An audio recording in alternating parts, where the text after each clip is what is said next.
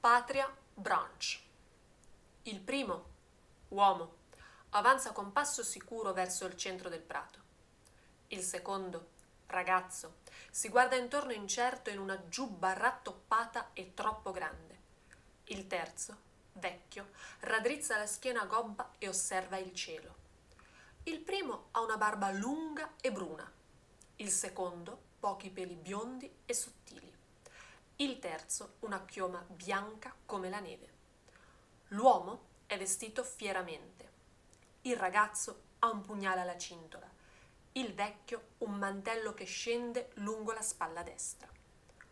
Uno è arrivato da vicino, un altro ha attraversato il lago, l'ultimo è sceso dai monti. Il viaggio per qualcuno è stato facile, per qualcun altro lungo e per uno dei tre breve. Le speranze sono molte, le sfide ardue, le sicurezze poche. Non hanno ancora una bandiera, arriverà. Pensano in grande, vinceranno. Sono pronti a morire. È un rischio concreto. Il nemico straniero fa paura. La fame riempie gli stomaci. La fatica è compagna quotidiana. Il Medioevo finirà tra poco. L'età moderna porterà conquiste. La contemporaneità è troppo lontana per essere anche solo immaginata.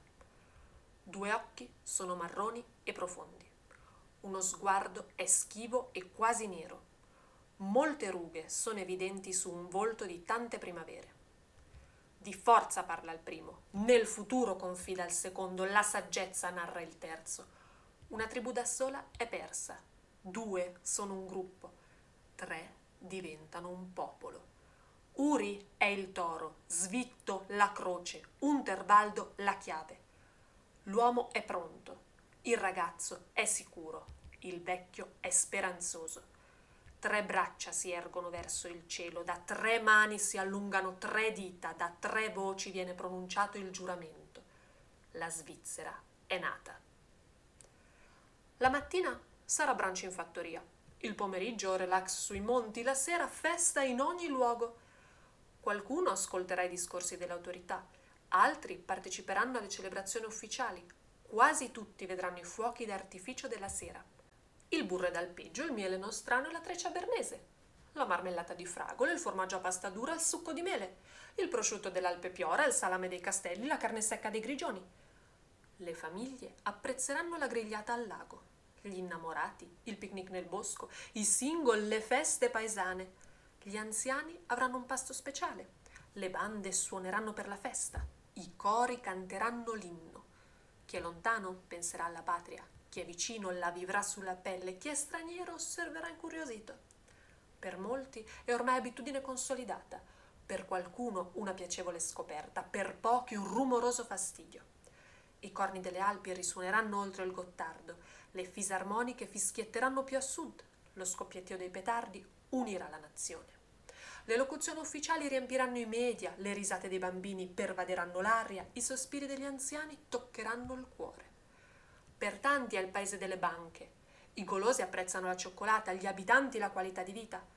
Per qualcuno è solo un punto sul mappamondo, per altri la foto di una vacanza, per gli espatriati la mamma da cui tornare. Per lo zurighese Sonnenstube, per il neocastellano è Rostigraben, per il ticinese è Monteceneri.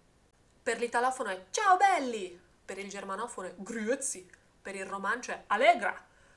Le Alpi di roccia e di neve fanno da sfondo, i laghi di blu e di verde da specchio, le valli dritte o scoscese da passaggio, la ferrovia è una rete sanguigna, i tunnel, le arterie, i passi, le valvole di sfogo.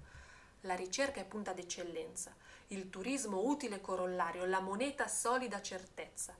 Le università sono fiore all'occhiello, le tradizioni ben radicate, la globalizzazione evidente. Il passato è stato scritto, il futuro è da costruire, il presente è da vivere. Tre cantoni si sono uniti 728 anni fa, tre livelli istituzionali garantiscono il federalismo, tre lingue più una garantiscono la pluralità. Porto sicuro negli anni delle guerre, a più riprese meta di immigrazione, per alcuni terra da cui partire. Tre uomini hanno tracciato una via, due momenti storici agli antipodi, una sola patria. Viva la Svizzera!